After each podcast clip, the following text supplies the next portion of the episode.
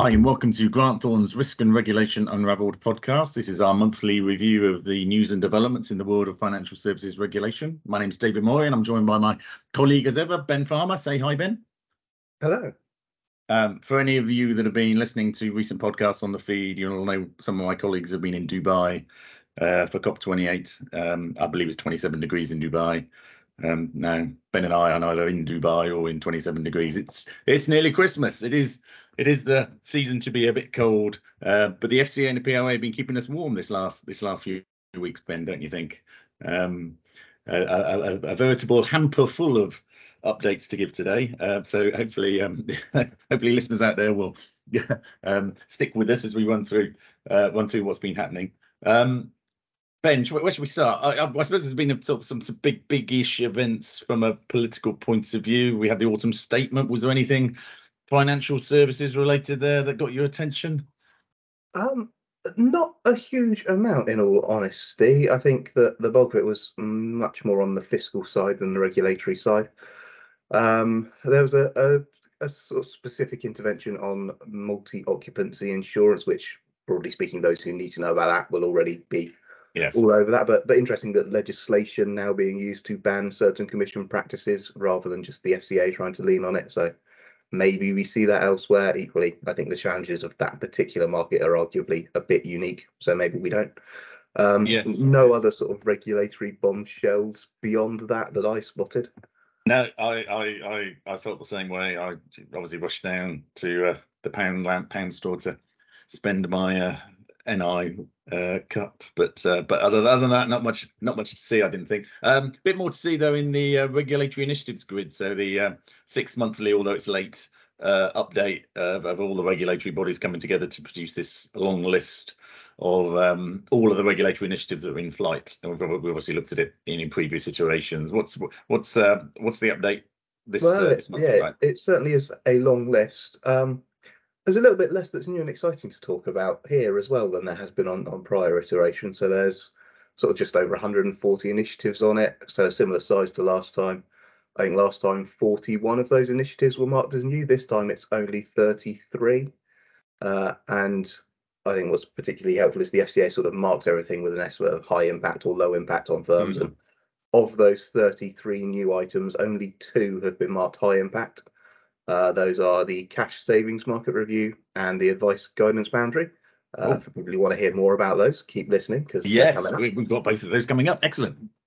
Um, and I've got 26 marks low impact and five unclear. So I think the the big focus of the initiatives grid this time, perhaps unsurprisingly, is on uh, what the FCA is now calling the smarter regulatory framework, which is basically how it unpicks all of the retained EU law that it's going to inherit. Um, the bulk of the sort of pre-existing high impact initiatives are in some way or other related to that.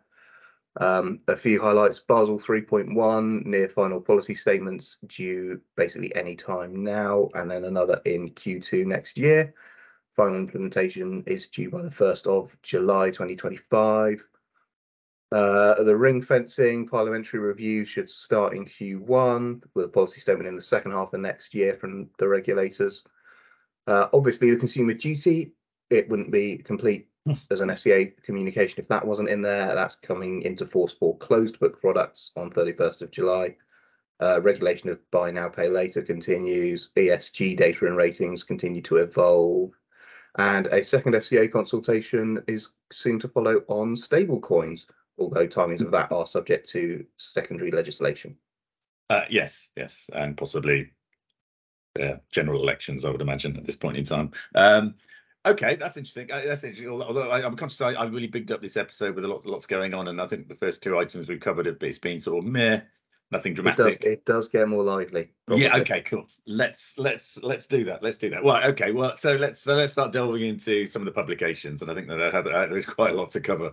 Um, uh, that's come out in the last month at the run into Christmas is there's obviously a bit of a Christmas cracker in the uh, in the in the in the regulators um, uh, publication department. Um, so I, have got a little segment here. It's called, called "It's All About the Money." Um, because there's a few things been going on there. I know I know there's been an access to cash consultation from the FCA.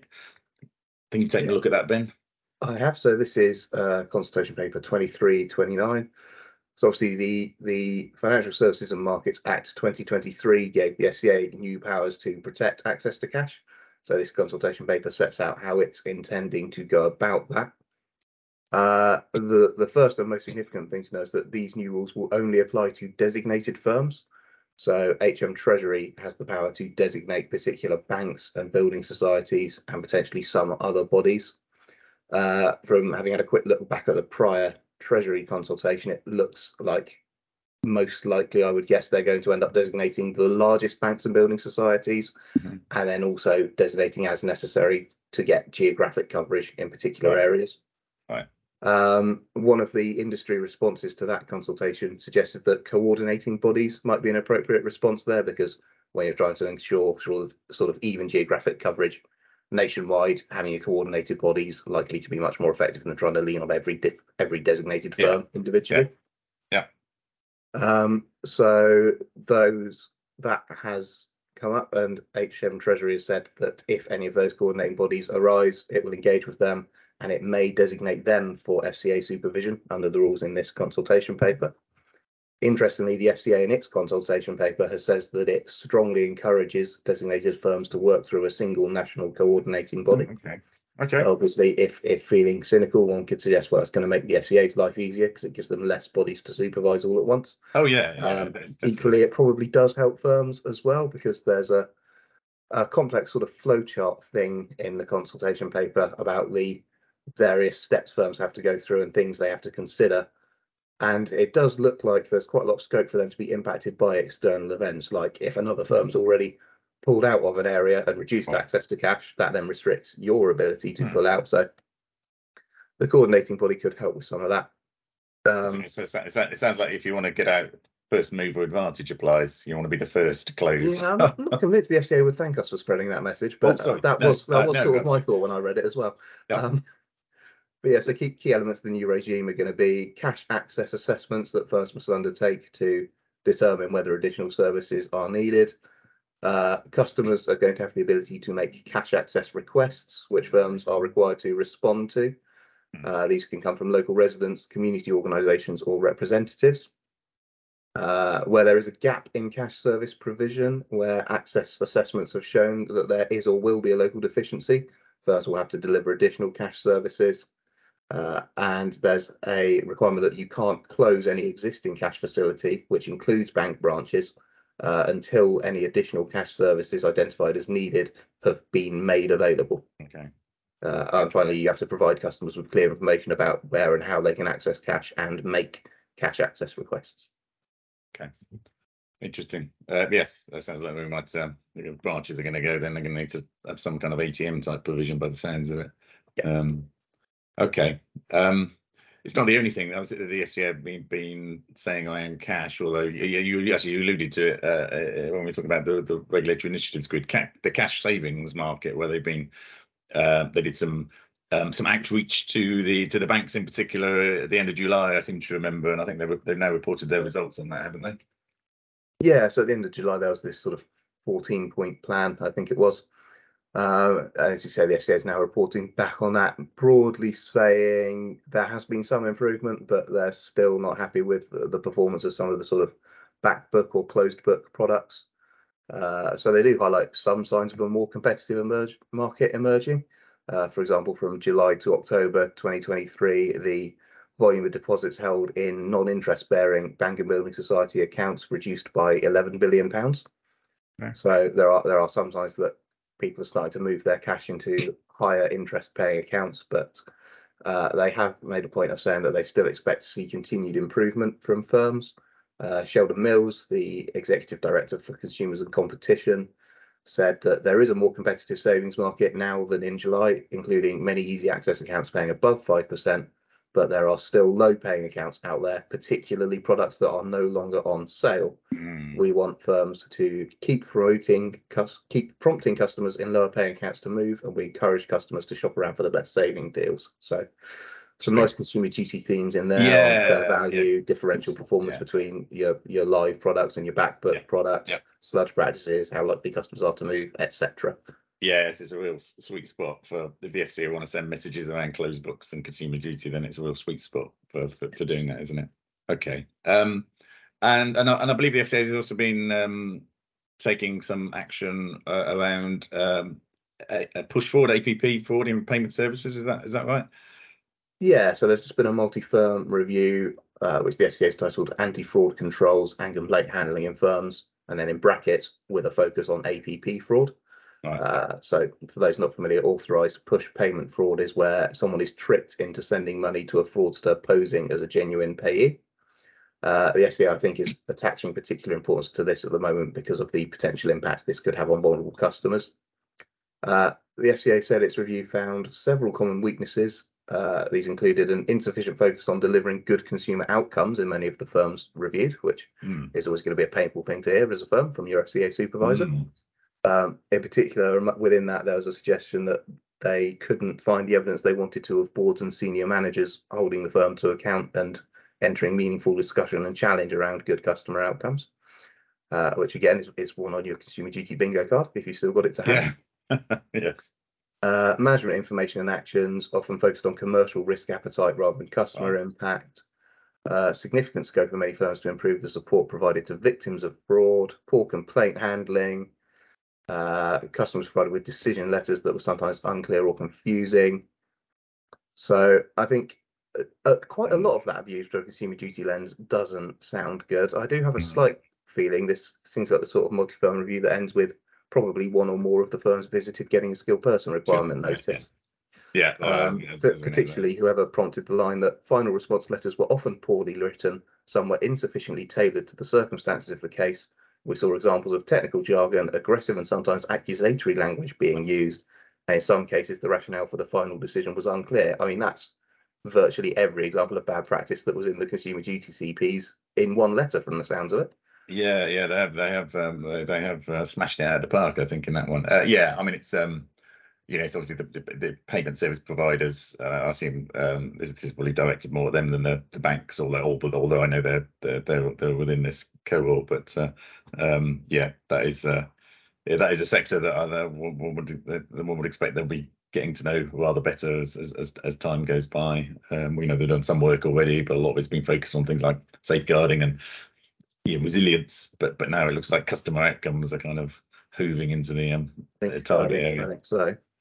Excellent. Uh, well, uh, Ben, you've been doing most of the work. I, I think it's time for me to to to, to um, uh, prove to the audience that I've actually done something this month. Um, uh, there's, there's been a bit of activity, uh, some quite significant activity actually around, I'll call it investments. Um, the top of the list would be the final rules, uh, so policy statement 2316 from the FCA on the uh, sustainability disclosures regime. So you might think, well, that only applies to UK funds, and, and you're right, it does, but there are elements of this uh, final rule set that actually apply to every regulated firm, and I'll, I'll, come on to that. But but in terms of the fund specific stuff, yeah, this is this is basically UK retail funds, um, uh, and um, it fi- it finalises the rules around using sustainability disclosures in marketing. So we, like other regimes, have now got a labelling system, or we will have a labelling system. It'll come into effect in uh, um, late 24. Um, a labeling system for if, if, you if you want to make claims about the uh, ESG benefits of your of your fund. Um, uh, interestingly, the consultation we had three labels, and in the spirit of simplifying the regime, the final rules give us four labels. Um, but uh, um, those labels are uh, sustainability impact, sustainability focus, sustainability improvers. So the first one was like the most green, and the third one is the least green, and then the, the new goal, uh, the, the new label rather, is mixed goals, sustainability mixed goals, which basically says we're doing a bit of everything in there. Um, and there's there's uh, there's rules regarding um, obviously not making any misleading marketing. That uh, in order to get a particular label, that 70% of your fund of the fund must be invested in relevant assets. The rules are, rules around that. Uh, you know what what what constitutes a relevant relevant asset. Um, so uh, obviously that's significant for for UK funds, which many are, are, are have green labels of one sort or another. Um, interestingly although the, see, the, the rules talk about, or the policy statement rather talks about um, uh, harmonization to some degree with or working alongside regimes in other in other in other countries. There's there's still yeah, this is basically still a different rule set to anything anyone else has got. Um, in quite significant ways, both both in terms of the labels that are being used, but also some fundamental things. So I mentioned that 70% of the fund needs to be invested in relevant assets. Well, if in the EU you want to use the, their labels, you've got to be 80% of the fund being invested. I think the same same in the US actually. So so um, it, we will have our own system. It won't harmonise really. That that may pose some challenges for for fund managers trying to manage manage funds in different jurisdictions. Um, the uh, and the, the, indication is that the whilst these rules only apply to UK funds for now, they'll be rolled out or versions of them rolled out over time for pension funds and uh, other non non fund type investments like like uh, portfolio management services. Um, but the, the one part of the final rules that applies to everybody are rules around greenwashing. So there is um, now a, a hard greenwashing rule in the ESG handbook that it basically makes it a makes it a, a regulatory breach if you if you present your um, product or service, whatever it is, regulated product or service in in a, in a way that's greener than it, than it actually is. Um, easiest way to think about it is it basically takes the clear, fair, and not misleading rules and principles that apply to to, to communications and, and and basically says that also applies to any um, ESG related claims you make for a product or service. So that's uh, that is from May 24. Everyone will be subject to that rule. So the FCA will have powers at that point to to um to to, to take on any organisation it thinks is is is overplaying the uh, greeniness of their um, of their products. Um, uh, also happening the month in this month around investment funds was uh, the FCA producing an overseas funds regime consultation paper 2326. Um, so SDR, I was just talking about, only applies to UK funds. Obviously, you have to be domiciled. Fund needs to be domiciled in the UK. Um, post uh, post Brexit, we were super generous in the UK and basically have allowed unfettered access for EU domicile funds into into the into the UK interestingly, the reverse is not true. You couldn't you couldn't take a UK fund and distribute it in say Luxembourg, but but but you can you can do the reverse. Um, and um, the consultation basically deals with the the, the follow through on the government commitment to um, well they say simplify the overseas fund regime. So um, it's a set of rules that are, that are based on the, uh, the, this is what happens once the UK government provides a, an, an equivalence decision. They are you calling it an equivalence decision, very much a EU type language. And the, the, the expectation is the government some at some point next year will designate the EU for funds purposes as an equivalent jurisdiction. Uh, and at that point, um, EU funds can um, uh, register uh, they're already registered under under the old old regime, but they can register under the new regime to be distributed in the UK. Um, but in doing so, there are a, a set of uh, UK specific requirements that will be they'll, they'll become subject to, which they, they they to some degree are not subject to currently. So the way they use benchmarks, the liquidity management uh, within the fund, um, target markets, ESG focus I haven't got specifics on what that means. That may mean they have to use the SDR type labels, but but certainly certainly there's, there's, that's one of the areas the FCA are giving themselves powers to to regulate. Uh, the way fees are disclosed, um, they'll need a someone a UK authorised person to be signing off any financial promotions. Um, so uh, and there's some uh, enhanced disclosure that's going to be required around the fact that these funds are not are not within the FS FSCS, the compensation scheme arrangements. They're not within the FOS regime. So basically, much more prominent than currently. You know, if you invest in these things, you are not getting any of these um, any of these protections. So um, so it, it's it's in some ways my reading of it is uh, is yes, it probably makes it once the equivalence decision is in, it makes it uh, it doesn't make any harder, but it's only re- relatively easy from a registration point of view to get your fund distributed in the UK. But you are suddenly picking up some UK specific responsibilities that you didn't have before. So Brexit having a bit of an effect there. Um, um, the third sort of investment related thing I had on my list here was um, capital rules for IFAs. I mean, there's a lot of IFAs. This affects several thousand firms. CP consultation paper, consultation paper 2324.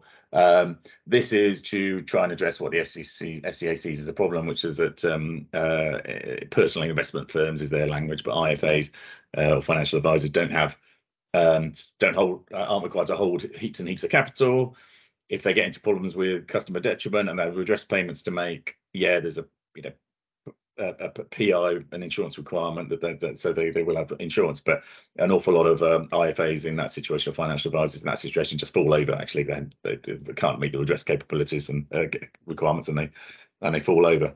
So this um, consultation paper suggests that a firm will be obliged, one of these firms will be obliged to, once it identifies a potential redress liability, either through a complaint or any other activity they might have been undertaking, uh, to look at their back book um, they need to calculate the uh, potential redress and then set aside 28% of that amount as part of their regulatory capital requirement.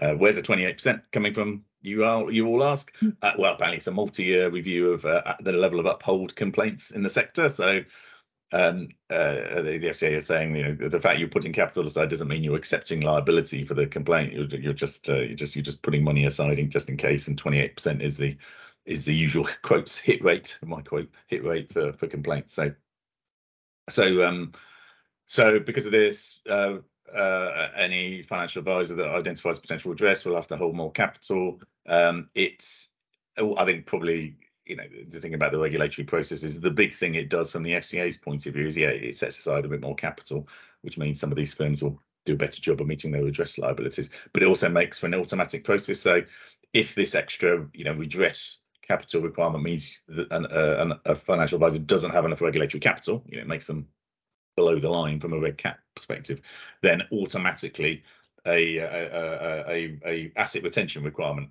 comes into force. So they cannot move money out of the organisation, you know, without without sort of controls and approvals from, from the FCA currently it's, there's a regulatory process around getting an asset retention requirement in place so the FCA have to take action and letters have to be written etc but but this basically makes it automatic uh, so that simplifies life for the for the FCA um, so is it left up to firms to decide what's what counts as a potential liability that they need to set this capital aside for or is that quite tightly defined in the rules it's um it, well it, it's a it, yes there, there's particular circumstances where it says you know you, you, you are you need to consider this a potential redress liability. So a complaint, an open open complaint, even if you've closed it and it's gone to FOS, for instance. But so as long as it as long as it remains potentially open, um, then then that's in. I think it's, it's a bit more of a grey area.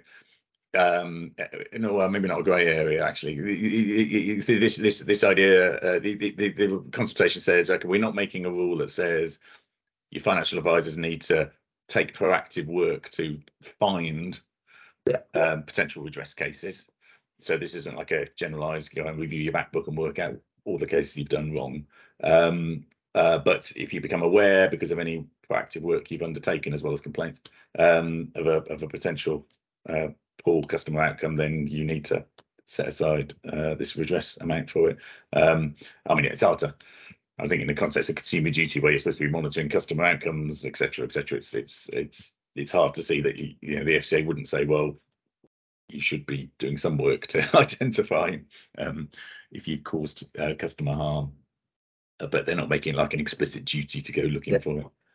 Um, there is a uh, there's a discussion chapter so um, within the document which actually sets out the shape of what would be and obviously it's discussion chapter, so this is a long way in the future potentially, but a, but a completely new regime for regulatory capital in the financial advice space, much more like for those that have a MiFID pre investment firm, much more like that. So activity level level um, calculations, well, different to the ones they they currently have. Um, more active uh, assessment of other risks, um, uh, a, liquidity requirement um, a, wind down plan requirement, etc. So you know uh, the, direction of travel, I think, is is is is going to be. I would regard the the current consultation as a sort of temporary measure on the road to what we think will be higher capital requirements. Um, I'm going to stop talking for for a minute there, Ben, because I know you I know you've been looking at a, a couple of speeches the FCA have produced around culture and conduct. So at least that's my takeaway. Is that is that is yes. that right? Yes, that's exactly what they've been talking about. Um, so the first of these is Emily Shepherd, who's the Chief Operations Officer and Executive Director of Authorisations. Uh, gave a reasonably wide-ranging speech, but the, the thing that leapt out most strongly from it was around uh, something we've seen the FCA talk about a few times, but the importance of diversity and inclusion initiatives, and in particular their relationship with customer outcomes. Um, so basically reiterates the FCA's core view, which is that healthy cultures lead to better outcomes for both firms and customers, and that having D&I and a decent degree of representation within your firm is a very important step towards achieving a, a healthy culture. Uh, and that's not just uh, a better degree of representation. Obviously, it's also about equity of opportunity and you know all the all the other elements of a, a proper D&I culture that go along with that. Uh, benefits cited being the increased diversity of thought, the reduced tendency for groupthink as a result, uh, and if you've obviously got staff with a greater range of life experiences, it makes it easier for your firm to have the appropriate degree of empathy with a broader range of customer circumstances. Mm-hmm. Um, I think one of the things that I found particularly interesting in this speech was there was a suggestion that the second and third line of defence functions should play a role in holding leadership to account for creating an inclusive culture, um, which uh, implies there's a role for sort of mm. compliance and internal audit teams mm. within the D&I regime, which makes a degree of sense. But I do wonder if that perhaps takes those teams outside what has traditionally been mm. their comfort zones. Um, Definitely, yeah, yeah, yeah. That's yeah. I mean, you're right. It does make sense, uh, but it, it's also it's not a small it's not a small thing to, to add on to your responsibilities, is it? Well, no, exactly, because this is clearly something that's traditionally been owned by sort of HR, and most compliance teams, certainly that I've worked in or with, have been fairly reluctant to get too involved in HR matters if they can help it. Yes. Yes. Um, I agree. Yeah, that, that could be a could be a challenge for anyone who's currently sitting down drawing up their 2024 compliance monitoring plan, debating whether or not they want to try and uh, scope something like that to put in there. Uh, a, a, week or so earlier, Sheree Howard, who's the Executive Director of Risk and Compliance Oversight at the FCA, uh, had given a speech on building firm foundations for healthy cultures. Uh, again, there was uh, some coverage of uh, diversity, equality, and inclusion, but the big focus on this one was on the sort of three lines of defence model and the importance of all three lines independently asking probing questions, not being afraid to challenge anything. Uh, I think that the big theme was basically there should be no question you're afraid to ask of your own firm. Okay. Um, there was a sort of recognition of the fundamental risk reward dynamic, the idea that firms do need to take risks to earn rewards, but really emphasizing that this can't manifest, particularly in the current economic climate where there might be an incentive to take more risks to try and seek bigger rewards. To this, this can't lead to taking shortcuts or diminishing standards. Um, the quote that I found particularly interesting was she said to remember when considering how the FCA may deal with an event of concern, we will often take into account the quality and independence of a firm's third line of defence. If the firm has a robust internal audit function, we will often trust them to investigate or validate something. If not, we'll be forced to reach for other regulatory tools, such as digging deep ourselves or commissioning a skilled person. Um, so she then positions that a good, a strong third line defence is a regulatory dividend because of what it can help you to avoid potentially, which is a phrase yeah. I quite like and I might steal. Yeah, yeah, that's, that's a good way of looking at it. Yeah, I mean, I, I mean, I guess we've seen that to some degree. Although, yes, I think um, certainly having a weak internal audit function is is is, is you're in, is, is is the opposite of a dividend, and certainly um, makes a skilled person be more likely. I guess I'm. I'm not sure how many instances I can think of that a internal audit were asked to do something instead of a skilled person review. I think I think um, uh, I think that's a relatively uh, unusual occurrence. Um, although uh, I think the internal audit often, often plays a role in terms of following up the skilled person review findings. That's that's um, that's a handover, if you like, that, uh, that that we see quite a lot of. It's interesting stuff. I mean, what's interesting stuff? It's it's kind of fairly uh, mothered and apple pie type stuff, if I can use that phrase. That's probably probably get full foul of the diversity police. Actually, uh, I'll uh, I'll um, I'll rethink that and come up with a, an alternative. Uh, but but yes, sound uh, uh, three lines of defence model uh, is clearly um, is clearly still in fashion at the FCA. Um, okay, thank you. so yeah, we've got a couple of big items to to talk to here. Um, first of which is the advice guidance boundary discussion paper, and the second is the critical third parties regime that's taking shape. Um, so, I mean, I'll, t- I'll, take the first of those. So, this is a discussion paper, the advice guidance boundary. This is a, actually a, a review that has, is, has, been conducted more than once. Um, uh, this iteration uh, is being driven by what's uh, identified to be the advice gap. So, what do we mean by advice guidance boundary? Uh, well, uh, this is uh, this is um, investment, savings, retirement advice. This is not mortgage advice. It's not debt advice. This is this is about you know where you invest your money, your pensions, etc. Um, obviously, that's regulated activity, investment advice. However, you know regulated activity is, a defined thing. There are limits to it, and some things are might be helpful to uh, consumers. Uh, don't don't reach the threshold of being investment advice. They are guidance.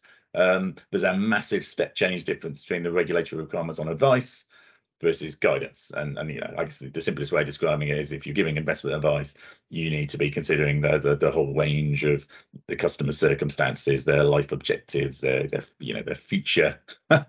it's it's a holistic advice is often the term that's used, but it's a you know it's a it's a big exercise to consider all of the factors and then provide relevant advice. Whereas guidance is well, it's it's essentially not regulated, so um, it can be dished out willy nilly um, and over the years, you know, frankly, the the amount of what's considered investment advice and it's been tightly regulated has grown. So that that pretty much has got bigger and bigger. Um, and uh, yeah, there's a recognition has been for a while that this is is creating an advice gap because that holistic advice uh, is quite expensive to deliver. Um, the discussion paper talks about the fact that at this point, only in in, a, in any given year, only about eight percent of adults um, get any kind of financial advice. Um, and that most advice firms, in fact, the advisors and advice firms either have a formal or an informal gate that basically says, you know, if your assets are below below a certain level, we're we're, not going to support you. We, you know, it's not cost effective to support you. So, so there was a there's a there's a gap. Um, uh, the FCA concerned that that gap is filled by um, things like influencers that we've talked about previously, Ben, but you know, uh, uh, big, encouraging people to do things they might not do if they got some proper advice. Uh, and certainly they, they talk about the, the advice gap leading to less than optimal outcomes. Either, you know, you've you've done what an influencer said and you've chucked it all into Bitcoin and you've lost all your money. Although actually checking Bitcoin's prices, that's probably not you would probably wouldn't have done that. But um, but anyway, like, uh, some crypto. so that's not financial advice, by the way. I'm not recommending, no. but merely a comment, merely a comment on on today's Bitcoin price. Um, uh, so um, so yeah, you might end up in high risk products you shouldn't be in. You or or you just have, and this is a very common thing, uh, uh, issue the FCA reference. Um, the, you you, ha- you have a few thousand pounds, but it's sitting in a low interest account when it when actually it might be better off being invested in something with a better return, etc. So um, I know you know over long long term periods, say in the pensions world, that can add up to an awful lot of money you're missing out on. So discussion paper and it is a classic discussion paper in the sense that it's not really driving forward one um, one uh, uh, proposed route. It's giving us a choice of three routes. Although if you look at those three routes it's pretty clear that at least one of them is not on the table. So route one not on the table really. Very short write up about a page or so is that basically we, we leave the advice guidance boundary where it is. We provide a little bit of clarification etc but we don't do anything. Um, that's in stark contrast to two and three, uh, the second and third options, where there's a significant write up of what it might look like. Um, and two, I'll, I'll do two last because I think it's probably the most interesting one. So three is is uh, basically saying, uh, well, we would um, identify certain investment products uh, where we allow for what we call streamlined advice, and, and they did do a consultation, and it, it didn't go anywhere on a, a streamlined advice process around cash, uh, around um, around ISAs, um, uh, stocks, shares, uh, ISAs, and uh, know, basically just dialing back the advice rules on that. So it's still advice, but you can do it in a much a much streamlined fashion. And they basically said, you know, we, we so option three is we identify more products where that might be um, suitable to do. So uh, you know, it, it talks about um, uh, one or two examples of, of, of, those kind of things, but um, but basically it's it's a, it's a it's a it's advice, but advice light. Um, the second and probably the most um, discursive in terms of the way the information is presented is is actually option two, which is it's probably going to have the banks and insurers sort of salivating, I would think, because it basically I'm distilling this massively, uh, so uh, if you're really interested, read it. But but it basically says, okay, this is where this is the one where you can use data, all that lovely juicy customer data that you've got, and you can say uh, and you can use it to analyze um, um, an individual customer's circumstances, and you can go to them and say, this isn't advice, but uh, other people in your situation have, have benefited from X or Y or done X or Y. Uh, and so uh, there's sort of targeting, talk about targeting, targeting based on personal circumstances. So, um, I mean, there the, the need to be significant safeguards around around um, around that targeting, but but it basically would be uh, a, me- a mechanism by which organizations that have got a lot of your data could say, well, you kind of look like the kind of person that would be interested in, you know, pension X or investment product Y, and here's the link you can follow to buy it. Um, um, and and that would be, you know, in a in a new sort of guidance regime as opposed to in the full blown expensive advice regime. So um, that that would be a very significant change. Um, that would be the most significant change of, of, of any of the um, uh, of any of the uh, um, uh, options, to be honest, and probably the the one that's would be most threatening to the existing advice industry.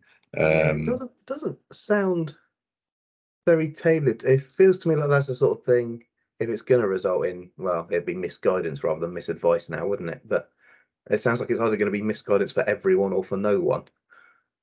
Well, I think the that, that- I think I think what would that probably happen is, I mean, they, they do use the language of it, it- you would use that data to target um, simple solutions. So it will probably end up being the fact being a case that you could only actually provide pretty vanilla, low risk type Yeah. solutions. I mean, this is this is a discussion paper, Ben. So there's a massive amount of talking to be done in it. We're a long way from anything that looks actually like a rule, but um, clearly the FCA are looking for some feedback on direction of travel, and I think I think there will be quite a lot of uh, quite a lot of views expressed on all of those options, but particularly that that that, that second option.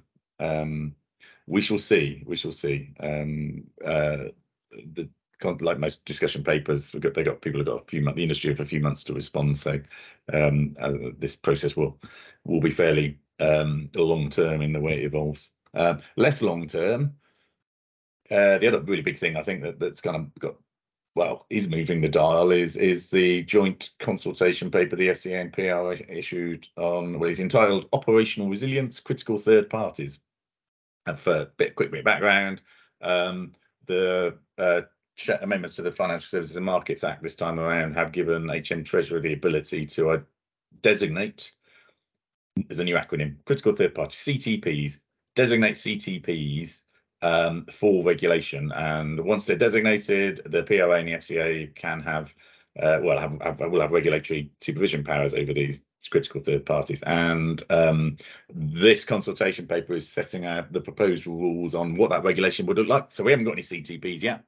Well, the expectation is, I'm pretty sure that we're going to get them. I mean, they're, they're for, the, for anyone that, that um, doesn't know, there's a there's a number of tests, but basically it's you know anyone that's pro- providing critical services to a market and um, and a, and a large number or, or material number of participants. I mean, basically, basically it's posing a systemic risk um, to a Yeah, any any any outsourcer that if it falls over is potentially going to put a big dent in the UK economy.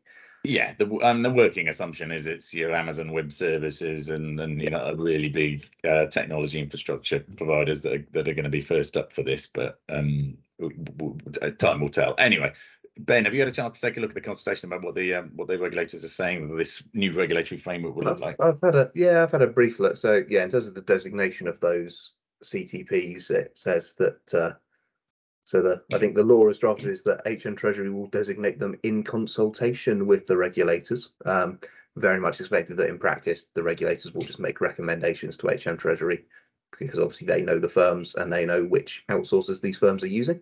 Mhm.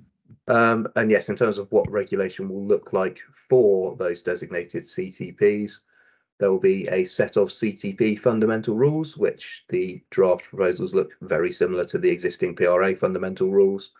Ooh, Uh, yes. Conduct there will- business with integrity, with due skill, care, and diligence. Effective risk management must deal with regulators in an open, cooperative way. You're right. These these do Exactly, seem reasonably familiar, don't they? Yeah, any, anyone from a financial services background is not going to be struggling to get their head around those, but you would certainly hope. Um, there'll be operational risk and resilience requirements. So these, I think, can be seen as sort of broadly analogous to the minimum recovery type requirements that are already coming in in some sectors.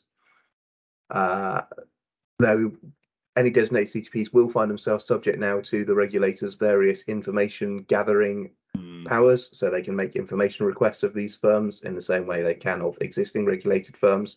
They will also be able to appoint skilled person reviews of these CTPs. Mm. Um, and then there are various notification rules defining certain types of incidents that if they occur, you have to report them. And then some of what you might term the sort of usual regulatory stuff about misleading your designation status and public references to it and that sort of thing. Oh yes, yes, they're, they're, they're concerned that that some of these CTPs will say, look, we're regulated, we're much more reliable than the, the, the bunch that aren't regulated, which uh, they, yeah. they're, they're, saying you uh, shouldn't yeah, like, say that. Line, line one of it is the risk that CTP designation could be misinterpreted as a regulatory kite mark of approval. So this I'm guessing is very similar to how the FCA is rightly very protective over where its logo appears and yeah. firms attempting to claim that authorization is some form of an endorsement and things like that. Yeah, I mean, it, it, there's, uh, uh, the, as you said, there's, uh, there's sort of information requirements and, and expectations around resilience, which, which on the face of it are, are fairly is fairly standard stuff. But um, the information element means you, this is going to have to be provided to to the regulators. Uh, you know, I think there's about various things need to be delivered within like three months and six months and 12 months of being becoming a CTP. So a map, and that includes actually a map, a mapping of all your systems and processes and resources. So how are you actually supporting UK entities and where? Um, governance framework, as your risk, risk management framework, including how you manage supply chain risk, um, testing continuity playbook in the event of a, an incident, post-incident communication protocols, etc. Also, an interesting um, an, an, orderly termination requirement. So I guess that, that's that's trying to use regulation to stop any of these big providers basically cutting and running, uh, you know, without without giving time for uh, you know alternative um, supplier to be to be sourced, which is interesting. Um, and they'll also need a legal person in the UK that will be, uh, yeah, the regulator will be able to reach out and squeeze uh, a legal person. Obviously, it might be an individual, but it's more likely to be a, a legal entity in this case. Um, yeah, yeah, it's uh, yeah, it's um, obviously um, significant. Pro- we're expecting it's probably only going to apply to a relatively small number of organisations in the foreseeable future, uh, but it's going to be really interesting to see how um, how aggressively the FCA and PRA choose to supervise. I I, I took I, did the prominence within this consultation of skilled person reviews. I think is is is, is, is attention grabbing actually, and and I can you know that would be the obvious way one would think that that the the regulators would try to get a bit of a deep dive into these organisations because um, they're huge and the ability of the regulator out of their own resource to to really make much headway is probably limited. So so I, I, I wouldn't be at all surprised to see quite regular skilled person reviews on aspects of these CTPs.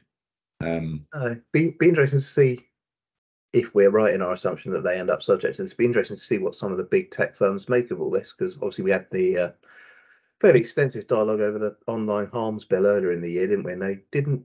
A lot of these large American tech firms weren't particularly didn't seem to be terribly enjoying the sort of British European style of regulation.